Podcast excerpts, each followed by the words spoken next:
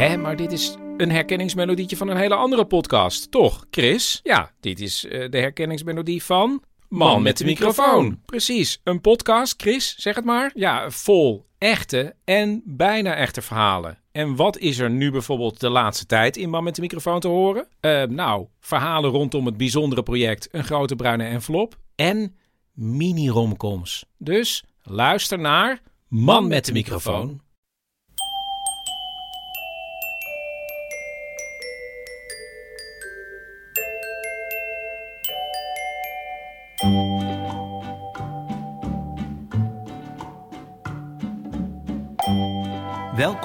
Aflevering 236 van de Echt Gebeurd podcast.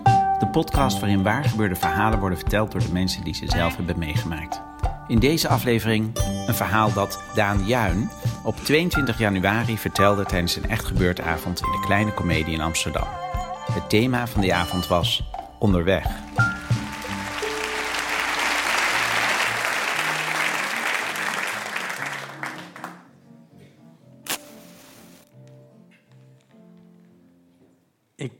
Sta met mijn vader op een parkeerplaats in Spanje aan de voet van de Sierra Nevada. Uh, we zijn daar omdat mijn ouders heel graag nog één keer met het hele gezin op vakantie willen.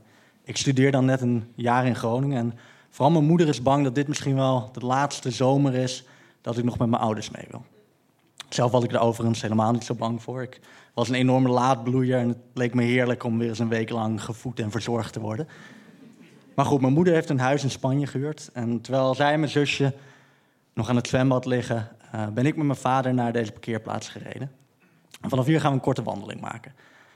Ook mijn vader en ik hebben die morgen nog aan het zwembad gelegen. Dus we hebben allebei onze zwembroek aan, een t-shirt en een paar All-Stars. Uh, mijn vader is cameraman en door het sjouwen van die zware camera heeft hij een beetje een slechte knie.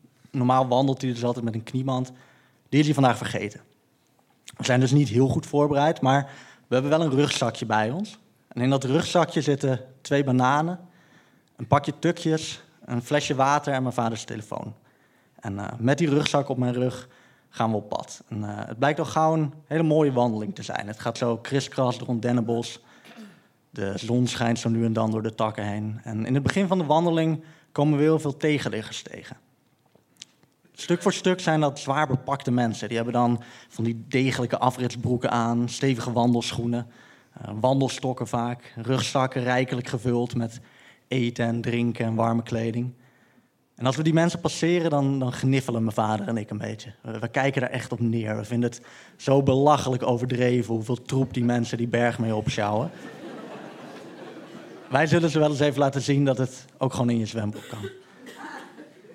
En eigenlijk gaat het ook prima. Binnen de kortste keren zijn we het dennenbos uit. We bevinden ons dan op een hoogte waar geen bomen meer groeien. En als we even later bij de berghut aankomen, dan is er eigenlijk pas een uur verstreken. We zitten er net lekker in, we zijn lekker aan het wandelen. Het voelt me eens suf om dan alweer om te keren. Dus mijn vader die stelt voor om nog een stukje verder omhoog te lopen. Een van de hellingen op die daar zo tegen die berghut aan ligt.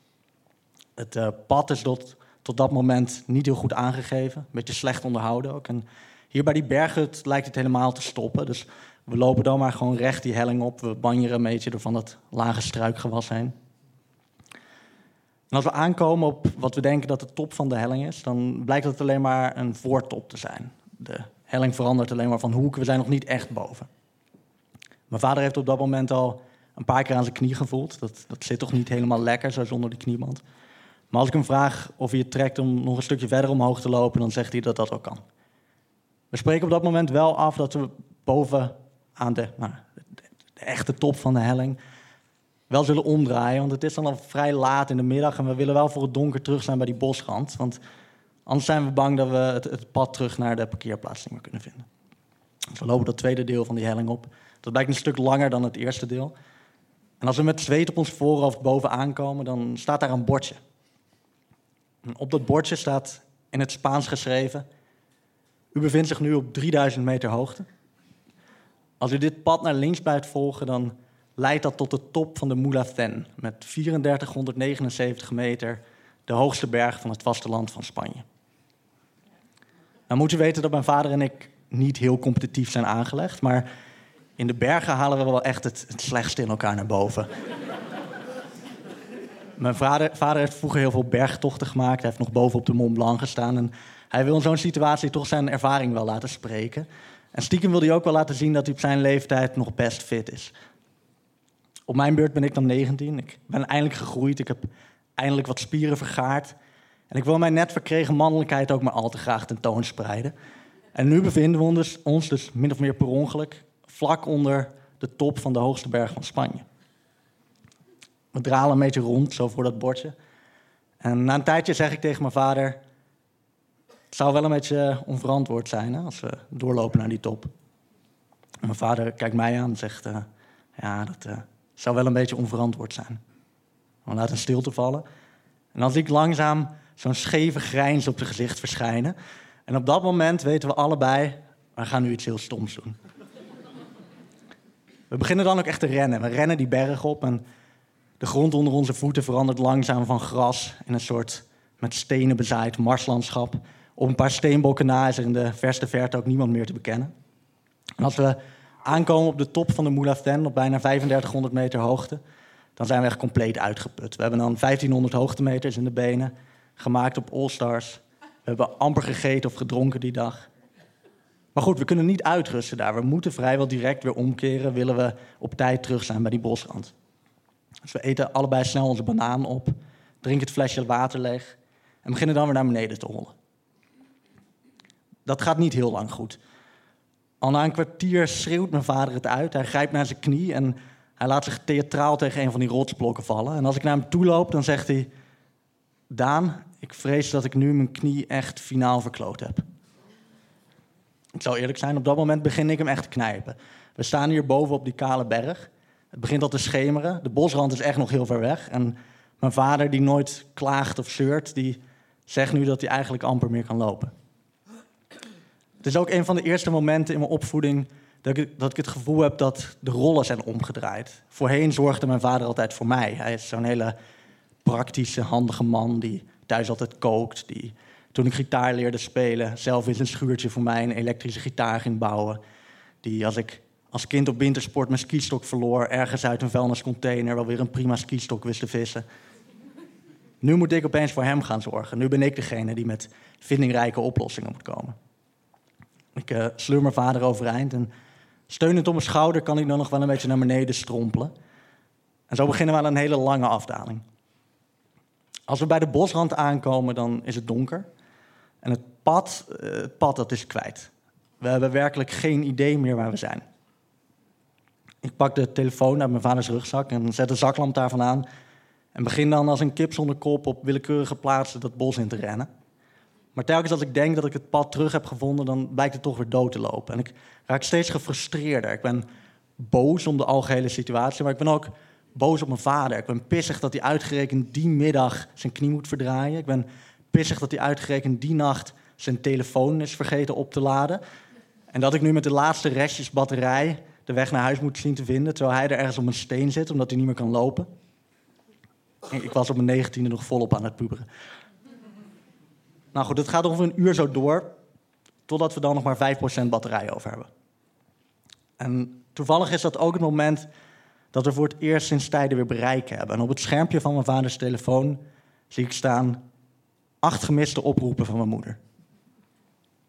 Ineens staan we dus voor een ingewikkelde keuze. Gaan we nou die laatste minuten van de telefoon gebruiken om verder te zoeken met de zaklamp? Of gaan we mijn moeder bellen? En, en mijn vader vindt dat we, dat we toch maar beter mijn moeder kunnen bellen. Hij oppert dan ook voorzichtig of ik misschien het gesprek wil voeren, want hij denkt dat het slechte nieuws beter zou vallen als ik dat breng.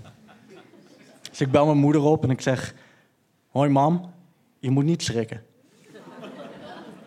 Wij zijn verdwaald en wij denken dat het het beste is als we vannacht op de berg slapen. Ik zeg maar niks over mijn vaders knie. En als mijn moeder begint te sputteren, dan zeg ik dat ik nu toch echt moet ophangen en dat ik ze morgen bij het ontbijt alweer zie. Ik speel best wel cool aan de telefoon, maar stiekem ben ik natuurlijk hartstikke bang. Ik heb geen idee of we de volgende morgen echt dat pad zo snel gaan terugvinden. En ik maak me stiekem ook wel zorgen om hoe die nacht op de berg gaat zijn. Mijn vader die maakt zich daar wat minder druk om, maar die voelt zich vooral schuldig, geloof ik. Die vindt dat hij toch verantwoordelijk blijft en dat hij mij met al zijn bergervaring had moeten behoeden voor deze situatie. En hij stelt dan voor dat we maar ergens een plekje gaan uitzoeken waar we de nacht kunnen doorbrengen. We gaan liggen onder een dennenboom, ergens waar de grond een beetje plat is. En dat ik daar zo lig naast mijn vader, dan appt mijn moeder langzaam weg en maakt er toch plaats voor een gevoel van verbondenheid, saamhorigheid. Het idee dat we met z'n tweeën die nacht moeten gaan doorstaan. We hebben op dat moment geen water meer. We hebben alleen nog maar een pakje tukjes om te eten. Mijn vaders knie wordt met een minuut dikker. En de telefoon is bijna leeg. Het ziet er niet heel goed uit. Wat ook niet helpt is dat we al gauw dierengeluiden beginnen te horen. Zo in de verte klinkt een soort gehuil. En of dat nou van honden of van wolven afkomstig is, dat, weten we niet zo goed. Maar erg gerust zijn we er in ieder geval niet op. Toch is het ergste nog wel de kou. Je denkt Spanje in de zomer, lekker warm. Maar ook in Spanje in de zomer koelt het op 2500 meter flink af s'nachts. Echt wel tot een graad of acht. En wij liggen daar in onze zwembroek. Het is echt stervenskoud. Ik kruip tegen mijn vader aan en zo proberen we elkaar een beetje warm te houden. En terwijl we liggen te wachten tot de zon weer opkomt, wetende dat het de komende uren alleen nog maar kouder gaat worden, bekruipt mij het idee, ik moet wat doen. Ik moet iets doen om deze nacht wat draaglijker te maken. En ik sta op en ik loop naar de dennenboom naast die van ons en die pluk ik helemaal kaal. En dan, zoals ik ooit voor de tv heb geleerd van Bear Grylls, rijg ik een soort deken van dennentakken in elkaar. Ik neem dat geheel mee terug naar mijn vader, die daar nog onder de boom ligt. En ik drapeer dat zo over me heen. En dan ga ik er zelf ook onder liggen. En erg comfortabel is het niet. Die, die naalden die prikken natuurlijk als een neten. Maar het is daadwerkelijk een stuk warmer dan voorheen. En onder dat dekbed van dennennaalden met elk uur een tukje tegen de honger... weten we uiteindelijk de nacht uit te zitten. De volgende ochtend staan we vroeg op. En dan hebben we wel gauw meer geluk. Mijn vader die vindt een beekje. En het water dat we drinken uit dat beekje... Nou, water heeft nog nooit zo goed gesmaakt. Het doet mijn vader ook goed. Die voelt zich weer wat mobieler. En niet heel veel later blijkt dat het pad al die tijd echt maar een paar honderd meter naast onze slaapplaats het bos inloopt. Nou goed, opluchting alom natuurlijk. Met nog 2% batterij over sms ik mijn moeder dat alles goed is gekomen, dat we bijna thuis zijn. En dan beginnen we totaal geradbraakt dat pad naar die parkeerplaats af te lopen. We hebben die nacht niet geslapen. Alle spieren in mijn lichaam doen pijn. We hebben blaren op onze voeten. We zijn verbrand in onze nek. Mijn vaders knie is twee keer zo dik als normaal. Ik vis zo nu en dan nog een dennennaald uit mijn broek. We moeten eruit hebben gezien alsof we wel een week onder die bomen hebben gelegen. En dan als we bijna bij de parkeerplaats zijn, dan komen we weer tegenliggers tegen.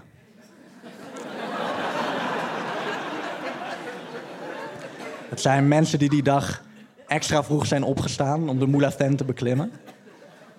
En terwijl we ze passeren, kijken zij naar onze sneuwe vertoning.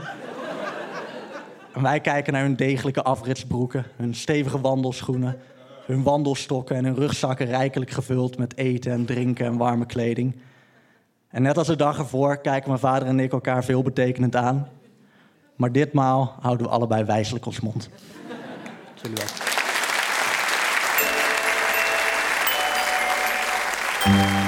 Je hoorde een verhaal van Daan Juin. Daan is net begonnen met zijn eerste baan bij het ministerie van Economische Zaken en Klimaat. Hij vertelde dit verhaal tijdens de theatertour waarmee wij in januari door het land trokken. Maar we gaan nu weer verder met onze gebruikelijke vertelmiddagen in Toemler. En daar zoeken we altijd vertellers voor. Sommige vertellers willen helemaal niet op de podcast. Wisten jullie dat? Dat betekent dus dat als je een goed verhaal hebt dat je een keer wil vertellen, maar wat je niet op de podcast wil, dat dat wat ons betreft helemaal niet uitmaakt. Lang niet alle verhalen die verteld worden bij Echt Gebeurd komen op de podcast. De redactie van Echt Gebeurd bestaat uit Paulien Cornelissen, Maarten Westerveen, Rosa van Toledo en mijzelf, Micha Wertheim. Productie Eva Zwaving, zaaltechniek Bram den Haan, podcast Gijsbert van der Wal. Dit was aflevering 236. Tot volgende week. En vergeet niet, mocht je ooit van plan zijn met bijna geen bagage een gruwelijk enge tocht te ondernemen waarin je gaat stranden midden in de bergen, vergeet dan niet een pakje tuk mee te nemen. Dat trekt je er doorheen.